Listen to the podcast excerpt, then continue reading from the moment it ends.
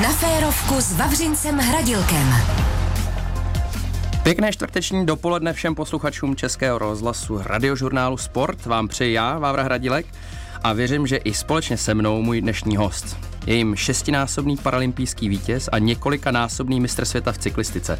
Velký sportovec, velký bojovník, který se netají tím, že by svého úrazu, při kterém v 11 letech přišel o nohu, kdy litoval. Naopak jsem si i přečetl, že je za něj vděčný. To je věčně dobře naladěný můj dnešní host, Jirka Ježek.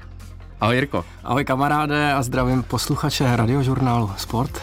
Hele, tak ty jsi uh, vlastně před třemi lety ukončil uh, závodění svojí, svojí profi kariéru v cyklistice.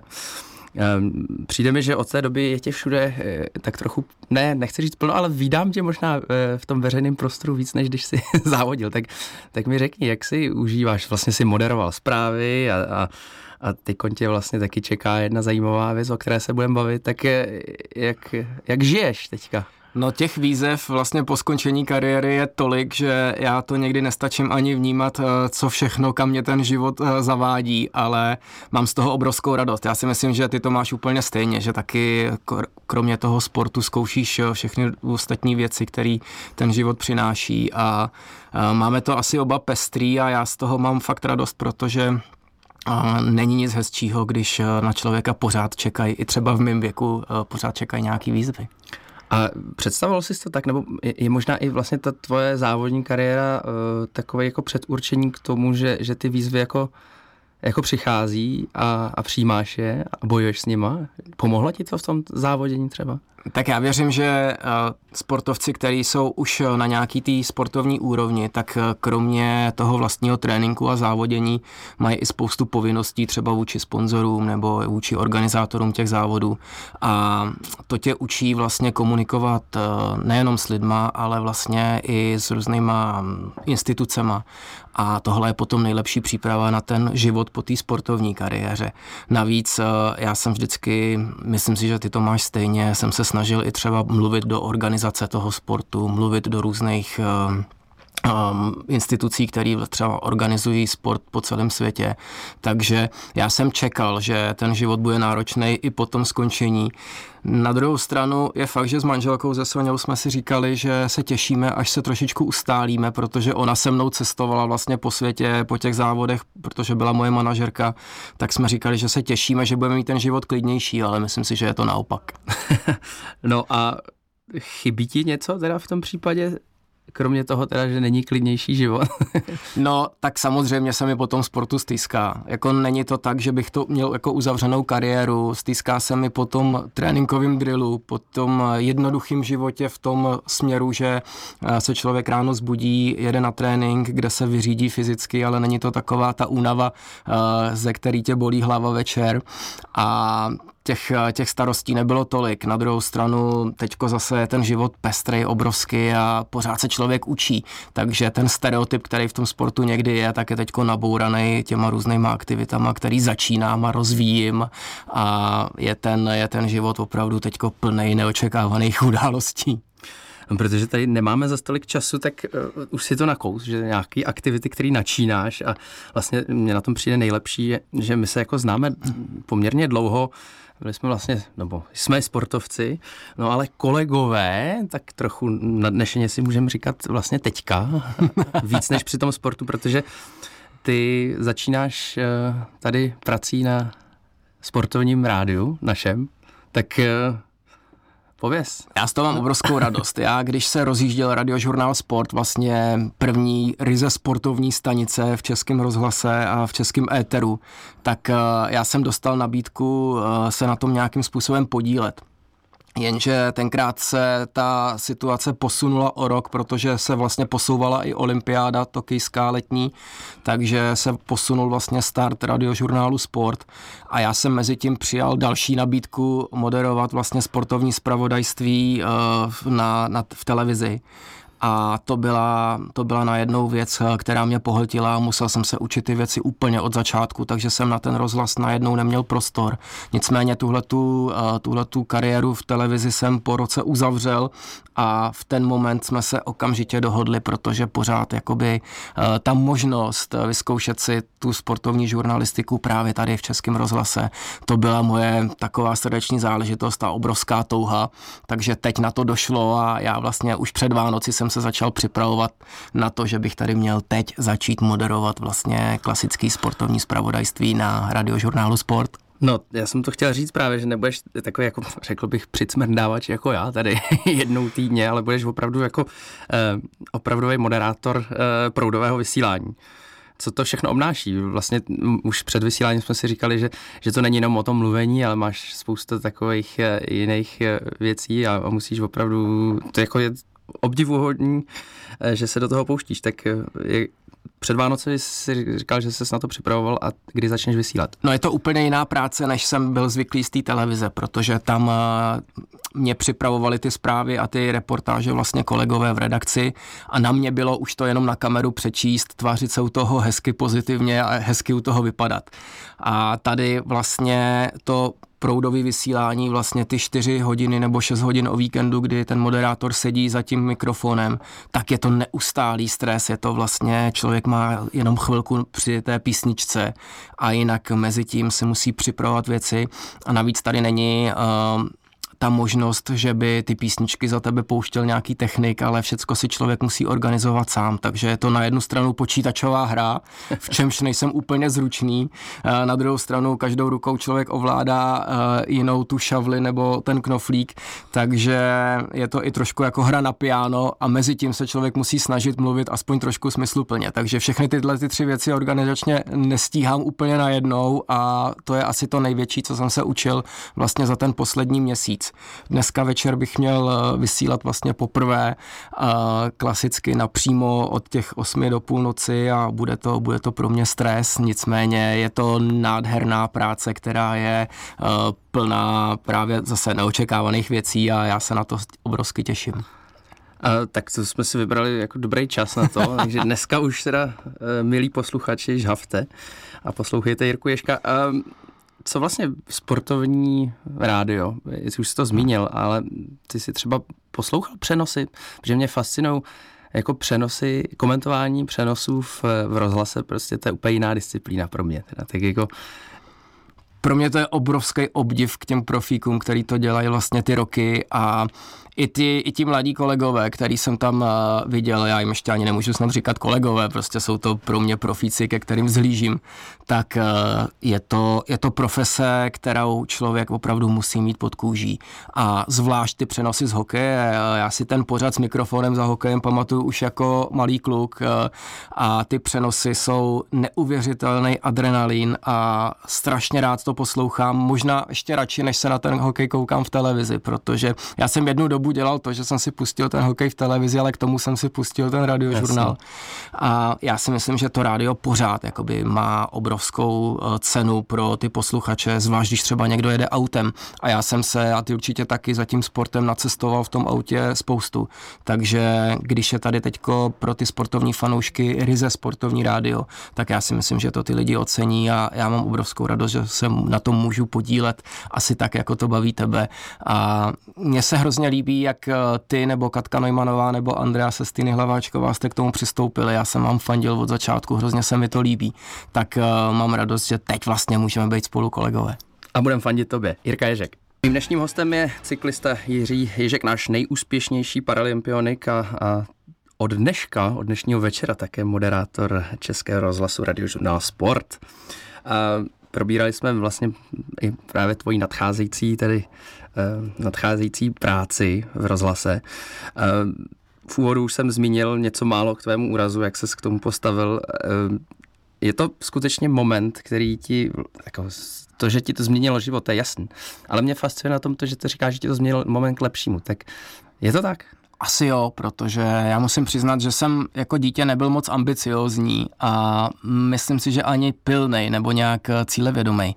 Takže já jsem samozřejmě snil o tom, že bych chtěl být úspěšný sportovec, úspěšný fotbalista, protože tenkrát eh, vlastně, já to vždycky říkám, že ty sportovci za toho minulého režimu ten, měli jako jedni z mála šanci zažít ten život trošku barevnějc, trošku mít eh, nějaký větší společenský úspěch, mít možnost cestovat na západ.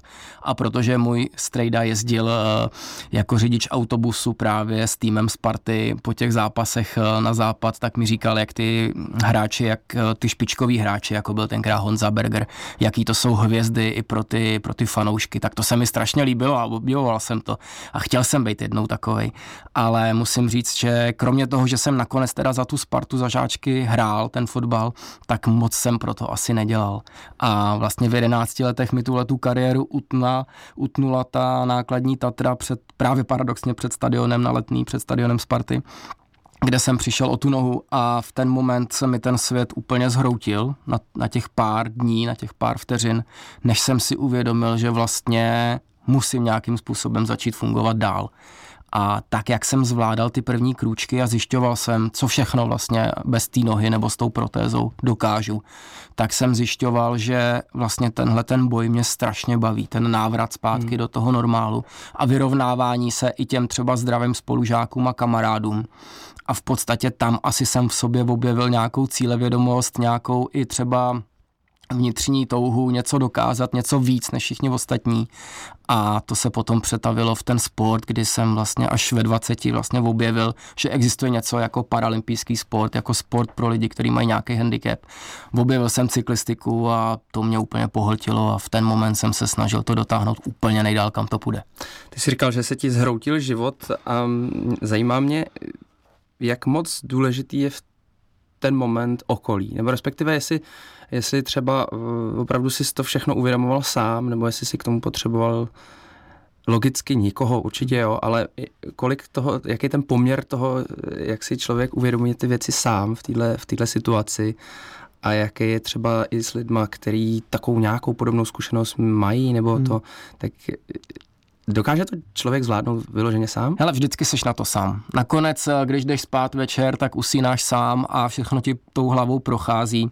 A já vím, že když jsem se probudil po té operaci a zjistil jsem, že mi kouká prostě z té peřiny jenom teda kus nohy a že teda ten život bude úplně jiný, protože jsem najednou nevěděl, co, co mě čeká, protože v ještě navíc v těch 80. letech se o této problematice vůbec nemluvilo. Dneska je běžný, že se mluví o tom, eh, co tě čeká, když eh, bohužel třeba musíš usednout na, na vozík nebo něco takového. Tenkrát já jsem nevěděl vůbec nic, jakou dostanu protézu, jak ta protéza vypadá, jestli to bude klacek eh, se špuntem na konci, nebo jestli to bude vypadat jako noha, jestli budu moc chodit oberlích, nebo jestli budu, já nevím, skákat po jedné noze. V nic jsem nevěděl. Mm. Ale mm, jak jsi říkal o tom okolí, tak ten první náraz toho okolí bylo to, že kolem mě byly sestřičky, takový ty žákyňky, ty učnice. A já jsem nechtěl před nima být jako kluk, který brečí, takže jsem se snažil působit jako frajer, že to teda nějak zvládnu, jasně, já holky, já to dám. A to bylo to první, co mi pomohlo. A druhý, když přišla máma poprvé vlastně, když otevřela dveře, tak já jsem se bál, že bude strašně nešťastná. Uh, a ona se na mě usmála, že to nějak zvládnem. A já, když jsem, když jsem viděl ten pohled v těch očích, tak jsem říkal, jo, mami, to zvládnem. A v ten moment jsem měl asi vyhráno. A od té chvíle samozřejmě byly věci a momenty, kdy to bolelo, kdy jsem si prostě říkal proč, ale už jsem nikdy vlastně nezaváhal od té první chvilky a už jsem věděl, že půjdeme jenom dopředu. Hmm. A nakonec, nakonec to je asi to nejlepší řešení. A pak teda až relativně pozdě, nebo asi ne pozdě, ale tak nějaký čas uplynul a ve 20 si teda hupsnul na kolo. Tak proč kolo? No kolo, uh, já jsem vždycky obdivoval cyklistiku, já jsem to viděl jako sport, který mě fascinuje a když jsem viděl přenosy ze závodu míru, jak ty, jak ty borci jezdili v tom šíleném počasí někde v těch Tatrách nebo v Krkonoších ve sněhové vánici nebo prostě seděli x hodin na rozpálených asfaltech někde v Polsku, tak uh, já jsem je měl jako obrovský hrdiny, jako že to je sport, který v obdivu, ale nikdy by mě nenapadlo, že bych ho dělal závodně. Já jsem na kole samozřejmě rád jezdil, hmm. jako asi každý dítě, ale mě to přišel tak strašně speciální specifický a tvrdý sport, že to je komunita lidí, kteří jsou opravdu uh, mezi sebou, mají specifický jazyk, baví se o různých součástkách toho kola a nevěděl jsem, jak do té komunity proniknout a by mě to napadlo. Až vlastně po tom, co jsem přišel o nohu a pracoval jsem vlastně jako protetik, jako technik a vyráběl jsem protézy lidem, tak jsem se dostal do kontaktu vlastně s naším prvním paralympionikem, s Pepou Lachmanem, který byl jako náš první úspěšný medailista z paralympiád a on byl právě cyklista. A já jsem o něm věděl, znal jsem to jméno a najednou prostě vedle mě stál opálený štíhlej chlap, který mu bylo tenkrát 45 a ze kterého úplně vonil svět, jak procestoval s tou cyklistikou uh, celou země kouli a byl tak nadšený pro tu cyklistiku a pro ten sport, že to nadšení na mě eh, vlastně přehodil během jednoho rozhovoru, když mi říkal, proč nejezdíš na kole, taky nemáš nohu úplně stejně jako já, pojď to zkusit. A já jsem druhý den vybral celou svoji vkladní knížku, veškerý úspory, koupil jsem si závodní kolo a začal jsem trénovat. Kolik tehdy závodní kolo tak mohlo stát? Jo? No bylo to, bylo to nějakých tyjo, asi 20 tisíc a koupil jsem si drezy a začal jsem prostě intuitivně a s jeho vedením a s jeho radama na tom kole jezdit. Ještě nemůžu říct asi trénovat, ale jezdit. A jak se člověk zlepšuje, a jak je v té komunitě těch eh, lidí, který vlastně ten sport milujou, tak se to učíš od začátku, od nuly a strašně rychle rosteš. A navíc já jsem měl to štěstí, že ten Josef Lachman mě vzal do té komunity těch pražských cyklistů, ne těch handicapovaných, ale prostě obecně. A já měl možnost jet na trénink s Radkem Šimunkem nebo s klukama z Dukly a já měl oči na vrch hlavy, protože to byli prostě lidi, na který jsem do té doby koukal v televizi a najednou jsem měl možnost s nimi jezdit na kole a poslouchat ty historky a, a sám se chtít zlepšovat. A jak to šlo rychle, tak jsem se postavil do závodu právě s těma paralympionikama po, celém, po celé té Evropě. A tam jsem najednou viděl, že to je svět, který chci, jako, který ho chci být součástí. Takže cítím z toho, že vlastně ta motivace nebo ten důvod, proč si to začal dělat, byl tak i trochu to, touha potom cestovat, poznávat eh, ty, nebylo to třeba nějaká vidina konkrétního úspěchu nebo, nebo, nebo vítězství? Určitě ne, protože já když jsem začínal, hmm. tak jsem viděl, že i když ten, ten Pepa Lachman s tím sportem končil už, tak pořád byl prostě někde úplně jinde, jo, tou výkonností. Ale já jsem viděl, že mě baví jenom to ježdění na tom kole, jenom ten trénink. Jirka Ježek. Radiožurnál Sport a Vavřinec Hradilek. Je krátce po půl jedenácté a my se společně s mým dnešním hostem Jirkou Ješkem bavíme o jeho kariéře, respektive o jeho kariérách. Probrali jsme lehce tu sportovní a i tu moderátorskou. Eh, my jsme skončili vlastně o tom, o, proč si začal dělat cyklistiku a, a co, co bylo tvojí hlavní motivací. Eh, nebyl to teda vyloženě nějaký eh, tah za úspěchem, nebo e, to, ale spíš, spíš to prostředí teda. A ty si to přesto do, do, dotáhnul na šest zlatých medailí z Paralympiád. Je to tak? Říkám to dobře. Jo, no? říkáš to Ty máš tolik těch úspěchů, že je jednoduchý se v tom ztratit. um, ty jsi byl na první olympiádě v Sydney, Paralympiádě. Jaký, co to pro tebe bylo? Jaký to bylo? No neuvěřitelný zážitek. Já když jsem do toho sportu přišel, tak jak jsem říkal ještě předtím, tak eh, já jsem to dělal spíš proto, že mě opravdu bavil ten proces. Jezdit na kole, jezdit na závody, užívat si tu atmosféru v tom týmu.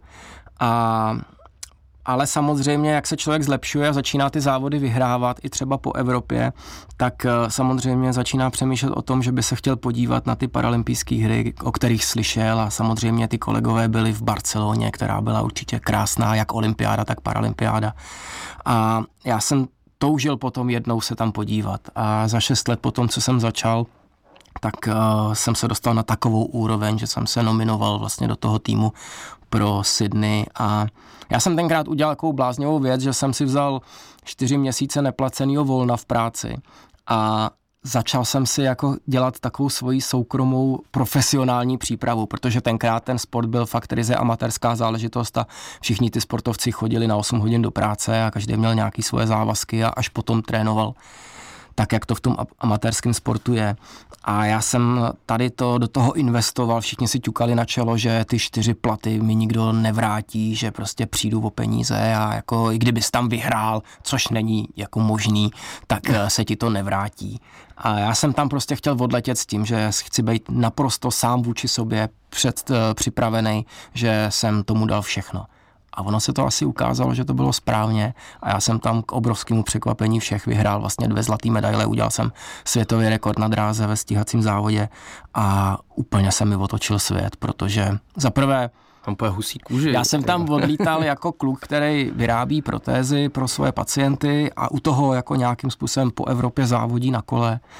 A vrátil jsem se jako naprostá sportovní hvězda aspoň na těch pár dnů, protože jsem eh, opravdu byl úspěšný a najednou prostě noviny, média a navíc Sydney byla první paralympiáda, která byla úplně stejně medializovaná v České republice jako olympiáda. A mě to úplně otočilo svět. A já jsem najednou zjistil, že tohle je to, co mě co mě v tom životě láká asi nejvíc. A vlastně se mi i tak trošku splnil ten dětský sen být úspěšný sportovec. A od té chvíle jsem věděl, že tomu chci dát maximum a začal jsem přemýšlet o tom, jak se stát vlastně prvním profesionálem na světě mezi těma cyklistama, protože tenkrát v tom paralympijském prostředí byl se tím sportem živil vlastně jedině Oscar Pistorius, ten běžec, který hmm. měl smlouvy s nadnárodníma společnostma a byl na tom tak skvěle fyzicky, že byl schopný běhat vlastně na diamantových ligách a běhal na mistrovství světa. A já jsem chtěl něco podobného v té cyklistice. Mně se to nakonec podařilo a to byl fakt jako splněný dětský sen. A, a ty jsi na ty čtyři měsíce odjel teda do Sydney, jo? nebo do Austrálie? Nebo ne, ne, ne, já jsem se připravil doma, ale prostě jsem nechodil do práce. Jasný. Já jsem si vzal neplacený volno. Všichni... A to už bylo jistý, že se že Já už jsem věděl, že už jsem nominovaný a vlastně přes léto, protože tak ta... jako all in trochu. Přesně tak, já jsem do toho vsadil úplně všechno a uh, asi se mi to nevrátilo jako by nikdy. Nejhorší bylo se vrátit potom vlastně oslavovat ty úspěchy a do toho se vrátit do té práce a mít tam ty čtyři měsíce neobstaraných pacientů a všechno stíhat, takže do Vánoc jsem byl zavřený v té dílně. Ale od té chvíle jsem začal přemýšlet o tom, že stojí za to se pokusit vlastně jednou se stát profesionálem. No a po čtyřech letech vlastně tím sponzoři, který už jsem tenkrát díky tomu úspěchu začínal mít, tak viděli na mě to nadšení, že mi před dalšíma hrama, které byly v Aténách v roce 2004, nabídli sami od sebe tu šílenou šanci, že mi dají tolik peněz, že si můžu dovolit odejít z práce. Hmm. Byl to risk, ale Moje manželka Sonja se mnou do toho šla a tenkrát řekla, že taky odejde z práce a že se bude starat o mě jako manažerka. Nic jsme nevěděli o sportovním marketingu, nic jsme nevěděli, co nás čeká, ale já jsem do toho šel prostě naplno a bylo to úspěšný, protože díky tomu, že jsem najednou měl celou sezónu na přípravu, tak jsem vyhrál i vlastně po druhý. Stal jsem se prvním cyklistou, který vlastně zopakoval zlatou medaili na druhých hrách v těch Aténách a to bylo vlastně nejlepší poděkování Soně, že do toho se mnou šla a i těm Zdravíme Soňu. Zdravíme Soňu. A od té chvíle já jsem vlastně už žil tu profesionální kariéru až vlastně do konce. Ty jsi říkal, že jsi neměl ponětí o marketingu a měl jsi ponětí o tréninku? Jako když jsi takhle začal prostě trénovat, nebo mm, jak jsi přišel na to, jak nejlépe trénovat? A já jsem se vždycky vzlížel k těm nejlepším, to znamená k těm zdravým profíkům. Já jsem měl šanci občas eh, se potkávat s těma našima klukama, který závodili v těch zahraničních týmech a třeba měli šanci jet Tour de France. Já jsem potom už lítal třeba na soustředění na Malorku nebo do Austrálie a tam jsem měl možnost jezdit s klukama, který zářili na Tour de France jak s našima, tak s těma, s těma zahraničníma hvězdama. A ptal jsem se a měl jsem pořád otevřený oči, jak to dělat tak, abych nekopíroval to, co je v tom paralympijském sportu, ale spíš dělal to, co dělají ty profíci, akorát s nějakou úpravou na tu moji nohu. Hmm. A to se mi dařilo. Já si myslím, že tohle je asi cíl, kam ten paralympijský sport směřuje, že všichni se snaží učit od těch nejlepších. Eh, ještě mě zajímá, upravit ten plán na tu nohu, tak co tam je jako největší riziko třeba v tom nebo jak vlastně v tom tréninku ten handicap je, je, je významný? Tak eh, samozřejmě člověk se o to tělo musí daleko víc starat, protože třeba ta jednostranná zátěž toho každého sportu, každý sport je v něčem specifický a nějak to tělo trošičku huntuje. Cyklistika je náročná na záda, na tu, na tu polohu, na kterým člověk na tom kole sedí, zvlášť ty závodníci, když potřebují v té aerodynamické pozici. A já jsem to měl ještě navíc jako jednostranně zatížení, protože ta zdravá noha samozřejmě šlape daleko víc než než ta noha s tou protézou. A tenkrát to bylo, já jsem si to nechával na fakultě, eh, tady na ČVUT v Praze jsme to studovali a bylo to skoro 70% ku 30, hmm. jo, což to zátěž byla fakt velká. Takže já jsem do, do toho začal intuitivně cvičit takový ten střed těla, ten core, jogu a tyhle ty věci. A mm, dneska je to trend i u těch zdravých profíků, protože samozřejmě to tělo se musí nějakým způsobem kompenzovat. A já jsem to dělal intuitivně a takhle postupně jsem přicházel i na to, jak adaptovat ten trénink specifický, cyklistický právě na to, aby to ta moje noha vydržela, ale přitom jsem byl schopný vydržet ty dávky, protože já jsem jezdil vlastně to samé, co ty kluci, co zářili na Tour de France, to znamená přes nějakých 33 tisíc kilometrů ročně.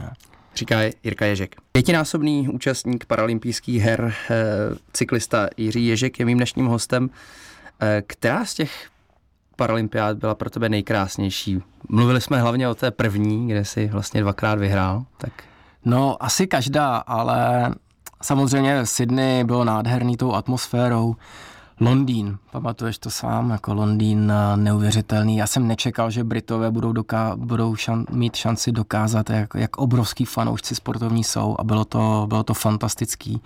Ale i ten Peking byl v něčem specifický. Bylo to hm, tenkrát v tom roce 2008 vlastně moje první velká návštěva takhle v, v azijské zemi, navíc eh, v takhle jakoby uh, divný zemi, jako je Čína, jako země plná kontrastů té historie a zároveň toho režimu, který tam je, tak eh, já jsem to měl ovlivněný tím, že vlastně Peking byl pro mě asi olympiáda, kde jsem měl největší formu a kde jsem byl na vrcholu sil a tam jsem měl pocit, že to kolo jenom řídím, takže na to mám vlastně asi nejhezčí vzpomínky. No.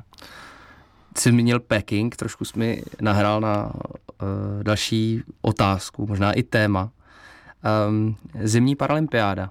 Znáš se se zimníma, našima zimníma paralympionikama? No samozřejmě to sleduju. Já mám obrovskou radost, že se nominovali vlastně hokejisti do turnaje parahokejisti, protože ten český parahokej je obrovský fenomén nejenom u nás, ale v celém světě. Samozřejmě ty kluci ještě nepatří mezi úplnou světovou špičku, že by tam jeli bojovat o zlato což teda asi nejedou ani naši zdraví hokejisti s tou myšlenkou bojovat hned o zlato, ale ta šance tam vždycky je, si myslím. Navíc eh, my jsme tady dokázali uspořádat v Ostravě v roce 2019 nejúspěšnější vlastně šampionát v tom parahokeji, kde i špičky vlastně paralympijského sportu, jako co se týče zvedení z paralympijského mezinárodního výboru, si tady neuvěřitelně s očima na vrch hlavy fotili fronty na lístky na parahokej, jo. Hmm. protože tohle byl fakt nejúspěšnější šampionát a ten fenomén, který se v Ostravě tom parahokejistům podařil, tak si myslím, že se zapsal do dějin paralympijského sportu obecně. Takže mám radost, že se ty kluci probojovali, nominovali se do toho hlavního turnaje do Pekingu, tvoří hlavní část té výpravy a pak už, což je pro mě trošku smutný, už jedou tři nebo čtyři lyžaři, víc ne, víc z těch sportovců se ne, nenominovalo a já si myslím, že to trošku smutně kopíruje vlastně i to, jak se ten paralympijský sport vyvíjel v těch posledních, nebo spíš nevyvíjel v České republice za těch posledních deset let a to byla i trošku taková mm, kaňka na, tým, na tom mým konci kariéry, když uh, jsem se odprostil od svého závodění a viděl jsem, jak ten tým je menší a menší s každou paralympiádou a i ta pozornost tady v Čechách uh, je menší a menší, protože ten paralympijský výbor moc nefungoval. Ty se ale angažuješ, nebo respektive vy vlastně teď tam to hnutí nějakým způsobem eh, se mění. Eh, jaký je tvůj pohled a co nám o tom můžeš říct? No já jsem právě o tom mluvil v minulém čase, že se nevyvíjel, protože teď mám obrovskou radost, že aktuálně právě na přelomu roku se podařilo konečně po dlouhé době uspořádat eh, klasické volby do vedení paralympijského výboru a ty volby vyhrál eh, sportovec eh, Zbyněk Sikora, kluk na vozíku, který je obrovský fanoušek do toho sportu, je to sám i velký manažer, úspěšný manažer v té soukromé sféře, takže má obrovské zkušenosti, má obrovský kredit v tom prostředí a já si myslím, že on chce nastartovat to hnutí tak, aby bylo stejně úspěšný jako třeba Český olympijský výbor v České republice. V čem? V čem? No, v komunikaci, v otevřenosti, v moderním přístupu ke sportu, v moderním přístupu k tomu, aby ty sportovci měli šanci se zlepšovat a já jsem mu okamžitě nabídnul, že chci na tom spolupracovat, protože ty zkušenosti, které mám, tak eh, by byla škoda nevyužít a já sám cítím k tomu hnutí obrovský závazek, protože já jsem samozřejmě jako paralympionik vyrost a chci uh, tomu hnutí něco vrátit. Kvůli tomu jsem i studoval třeba sportovní diplomaci díky olymp- Českému olympijskému výboru, tak uh, chci to, uh, bylo to jedno z mých témat té závěrečné práce, vlastně modernizace paralympijského hnutí, tak tomu budu chtít pomoct i u nás.